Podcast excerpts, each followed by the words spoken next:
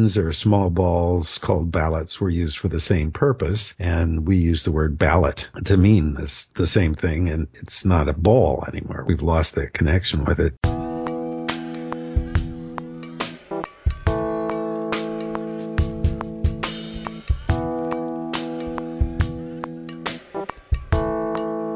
Welcome to the Common Errors in English Usage podcast. I'm here with Paul Brians, author of the Common Errors in English Usage website and book. I'm the editor of that book and host of this weekly podcast, Tom Sumner. Hello, Paul. Hi, Tom. Paul, let's talk more about some of these uh, terms that we've talked about before related to politics and government boy, we've talked about a whole lot, and we're going to talk about some more. let's let's start with the word bureaucracy. Where does this come from?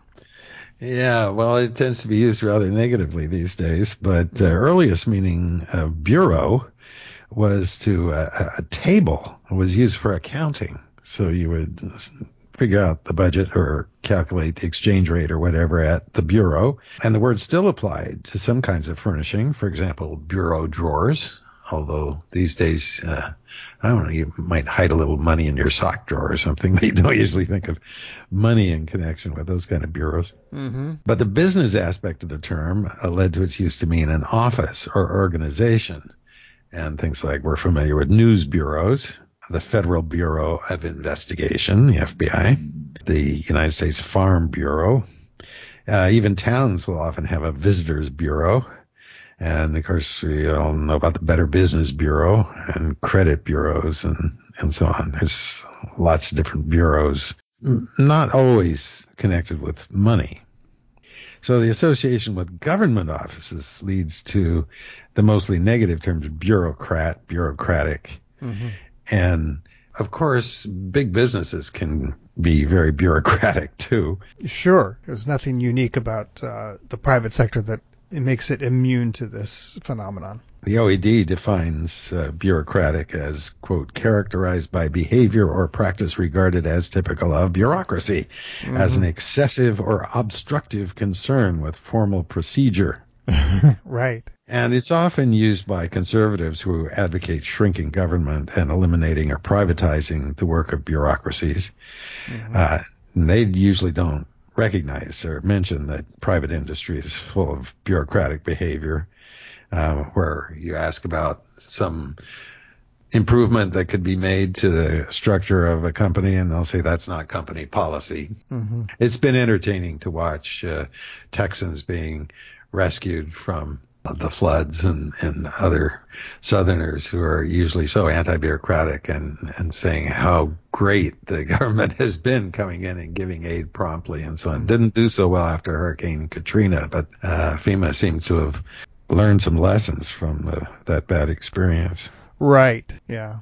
Well, bureaucracy and uh, re- we also refer to that as red tape. If related term when you talk about bureaucracy in, the, in that sense of negative connotation. You got red tape also.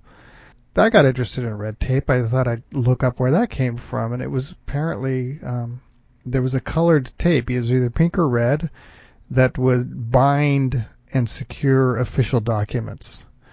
So um, you know, you if you want to cut through the red tape, that's the expression, right? Let's cut right. through the red tape. Let's get right down to business and get, you know, just wipe out all these rules and regulations. We'll cut through the red tape.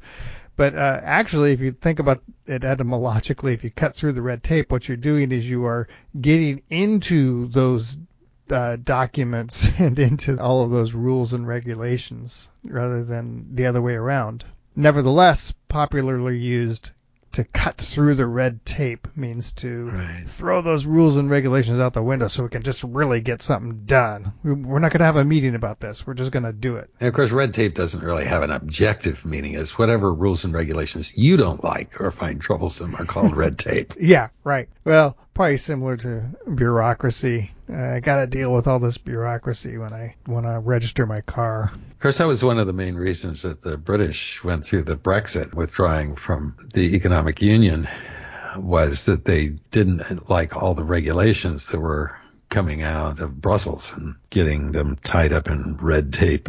Mm-hmm. Now they're not so sure that that was a good idea. Yeah. Well, let's talk about a word that has implications not just the way you're first going to talk about it, but uh, other implications down the road, and that's this term bull. B U L L. That's that's the animal, right? That's the, the well, yeah, but not always. In this case, it's the papal bulls that I was going to talk about. Okay. Uh, that's a different kind of law, uh-huh. and in Latin, uh, bulla ancient Latin, bulla was a ball, literally, like the ball you would play with. Uh, later, it's the circular seal that's attached to the Pope's edicts, whether they didn't have red tape back then, but uh, they did have the circular red seals. And then the edict itself came to be referred to as a bull.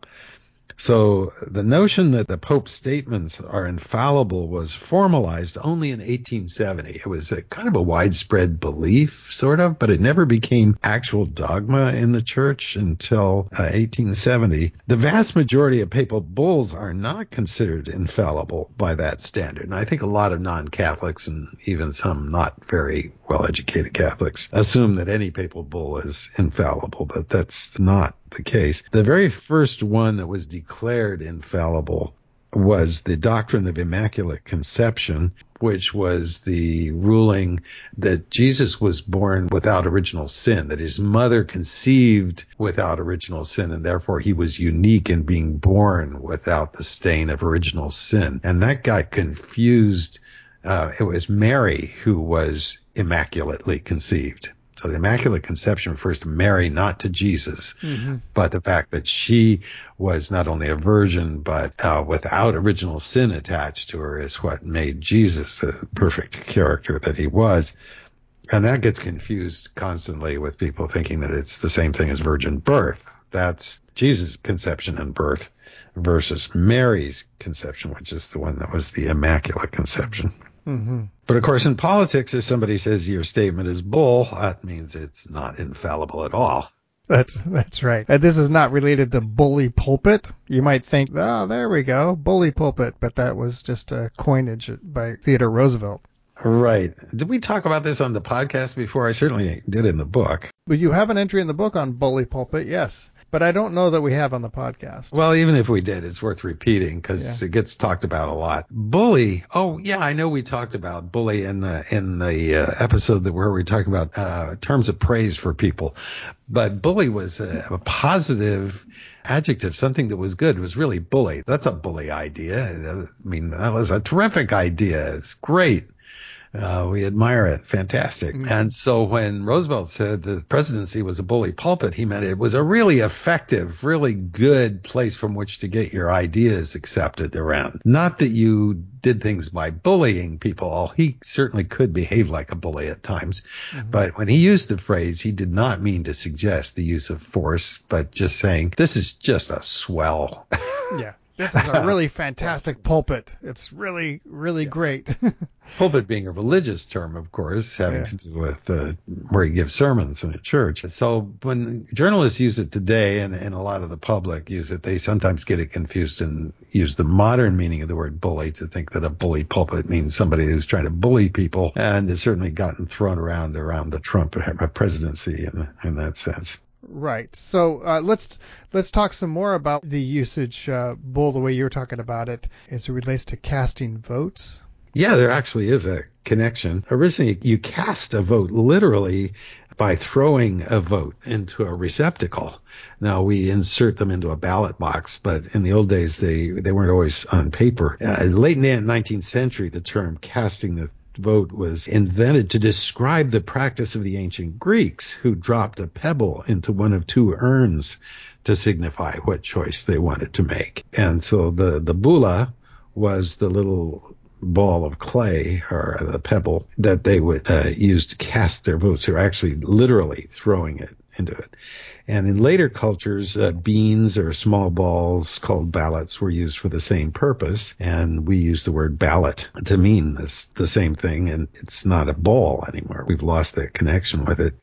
There's an older meaning to cast up, meaning to count or calculate. So theoretically, you could cast up how many votes were cast. Okay, so of course, yeah, when we talk about to cast your ballot, that's where that comes from. And when you cast your ballot, you're participating in an election. An election is Right. another word we need to talk about. From Latin eligere, to choose. Whoever is chosen has been elected. Uh, there were other meanings, though. The elect could be made up of people considered excellent or noble. So the elect would be having a party in the country uh, with lots of servants running around. But in Christianity, the elect are those chosen by God for salvation. So it's uh, not the people choosing the leader, but in this case, the leader choosing the people. And you still find some Christian denominations where the term elect is used in that sense, but it was used that way for a long time before democratic elections were evolved in, in Western Europe. Yeah, and of course the electorate is the people that are doing the electing. Right? So it has the same same suffix that you see in the words Senate and Caliphate. Right. Also some political terms. And voting, we've been talking about voting here. So originally meant vow. People would vote to undertake some deed with a solemn oath. So you vow to do something. That was called a vote. The word votive refers to the thing or action that's the subject of the vow. So if you swore an oath to make a sacrifice to a god, that was a votive offering.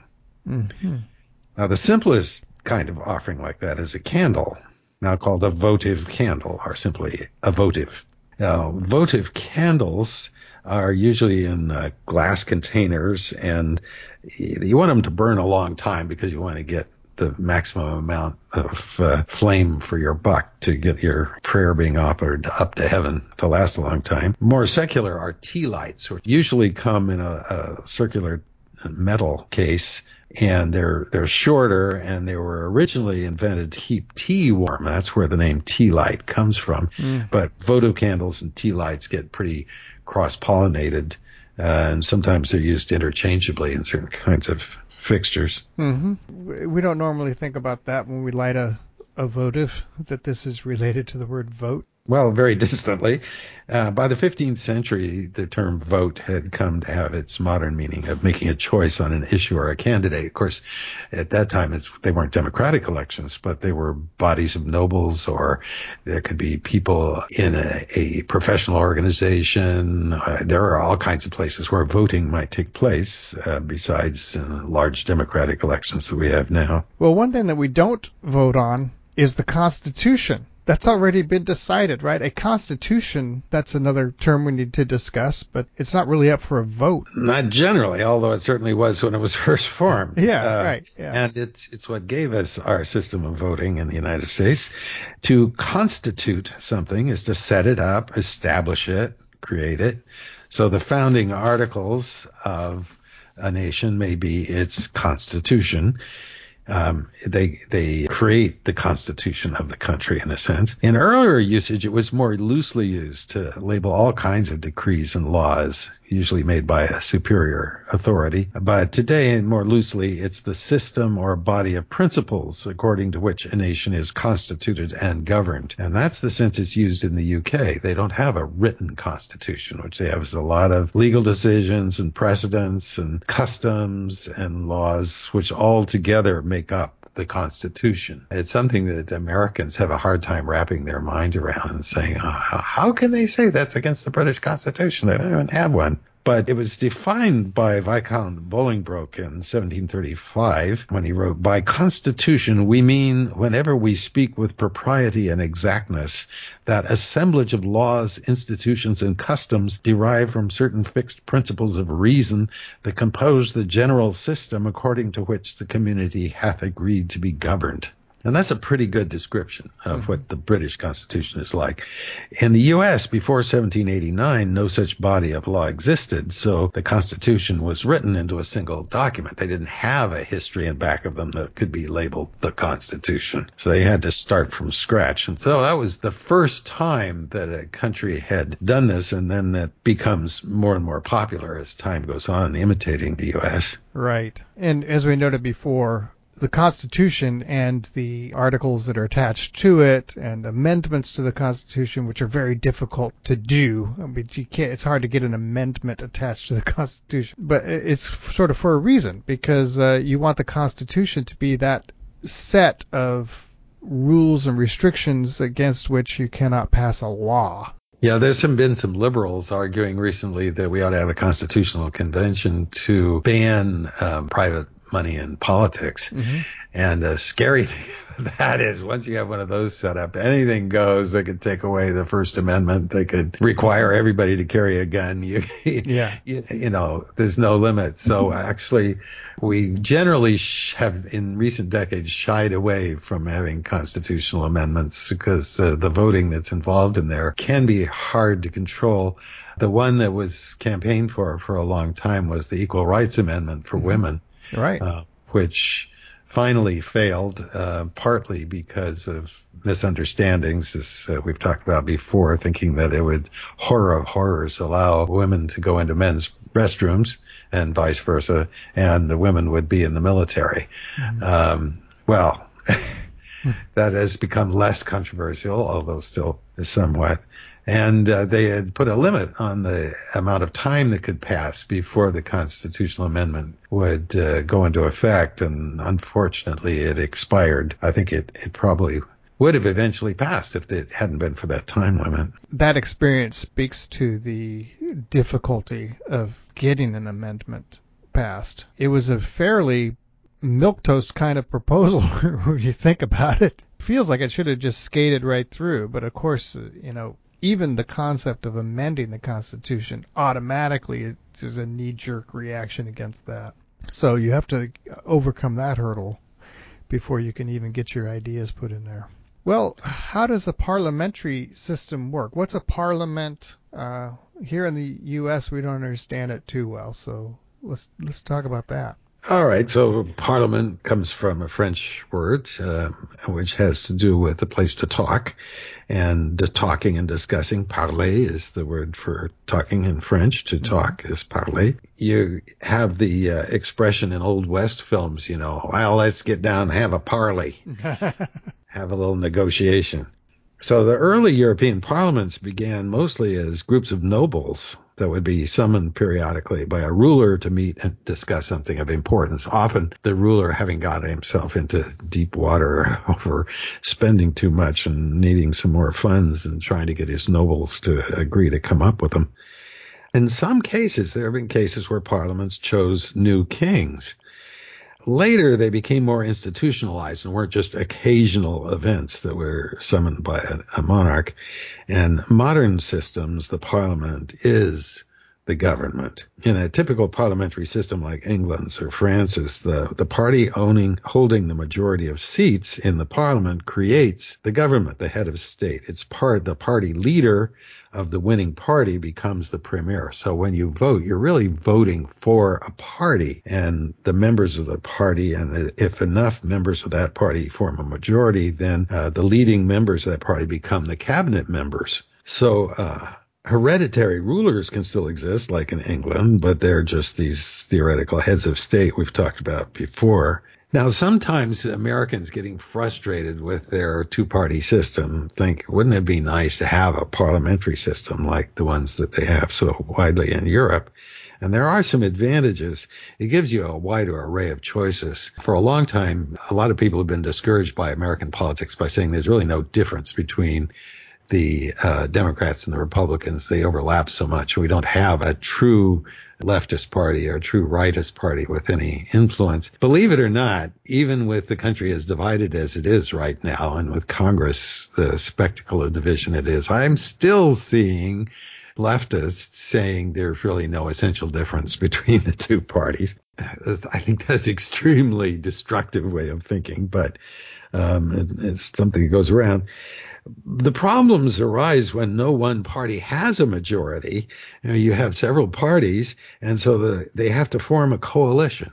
And that means that the party in power is going to be influenced by smaller parties, some of which have interests that are very opposed to things that that party wants, but they have to compromise on them. And a classic example of that is in Israel, where the parties have consistently haven't given the fundamentalist Orthodox Jews a, uh, a, veto over a lot of things requiring restrictive laws having to do with traditional religious practice, which the vast majority of the citizens do not like. And most Jews in Israel are secular, not highly religious, but the religious minority gets a way bigger influence than would be the case if it were a democracy in uh, the American sense because of this need to form coalitions. And so you can find that your, politics get very distorted uh, by that practice. Now, governments here, uh, we have a presidency that lasts for four years, a maximum of eight years. Um, we have a Senate where the term is six years, representatives for two possible of re-election in both those cases. And in Europe, the parliamentary uh, governments usually have a term of office as well, but they have another custom often where a, a there can be a vote of no confidence in parliament, and that can be the end of a particular government and they have to have a new election. And that happened just recently in, in England in what's called a snap election. In that case, the uh, May, who thought that she had a lot more support behind her than she really did, thought she could solidify her support by calling for uh, a vote to get the conservatives more solid control. And it backfired and she lost. Her, her party was driven from power.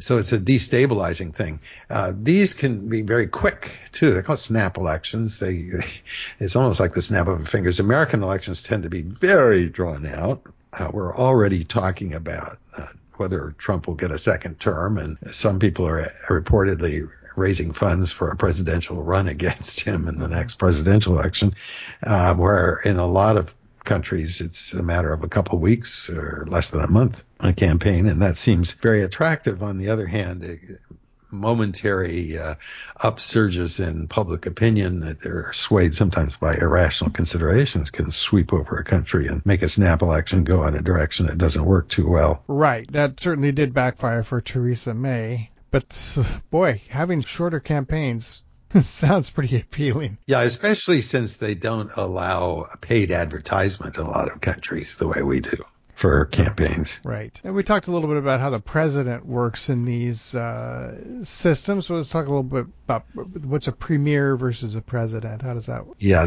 The premier, as I said, is usually the uh, head of the leading party. Uh, in France, it, it turned out that the um, the new premier uh, didn't really have much of a party and had to kind of create one on the fly after winning the election uh, because various scandals drove the other candidates out of the running. And so he's kind of created a party which now is sort of a shambles. But premiers don't have this absolute security in office that a president has. You know, a president you might try to remove. We could talk about that later. Is very very difficult. It's not hard to remove a premier. All you need to do is get enough people disgusted with you and get voted out. However, in Russia, Vladimir Putin began as Russia's prime minister under President Boris Yeltsin, and Yeltsin sort of seeded this by uh, he became acting president. So he moved from the prime ministership to the presidency, which is very unusual. And it's not the kind of thing that normally happens. It's not like the vice president becoming the president in the United States. They're really distinct offices, but he reshaped that office. And in the next election, Putin was elected to the office of prime minister, and hmm. he was barred by the Constitution from having a third in succession. Now we have the constitutional amendment that says that a president can't run for two terms any time in his life, and Russia is just two consecutive terms. So what he did mm-hmm. was uh, when Dmitry Medvedev was elected as president, uh, he had Medvedev appoint Putin as the premier uh, which maintained his power. Mm-hmm. And they've sort of just handed power back and forth, but it's always landed up in Putin's hands. Medvedev is sort of his puppet. Medvedev urged him to run for president in 2012, and he still holds the office today. So he's changed the presidency essentially into a prime ministership. So these offices can Mm-hmm. change in function depending on who's in them. Mhm. Whichever office Putin holds is the one with the power. Right. In effect, he's he's uh, positioned himself as uh, something of an autocrat. Uh, it just depends. He, he'll be in office up there somewhere, and wherever he is, that's where, you pay attention. Well, Paul, we've done it again. Uh, we've we've talked about parliamentary systems, and um, we talked about uh, Elections and voting. Yeah, elections and casting votes and and papal bulls, and we have we have more to talk about. Uh, let's save some of this more theory stuff for next time. Um, we've got uh, left versus right, and uh, how those terms are used, and socialist.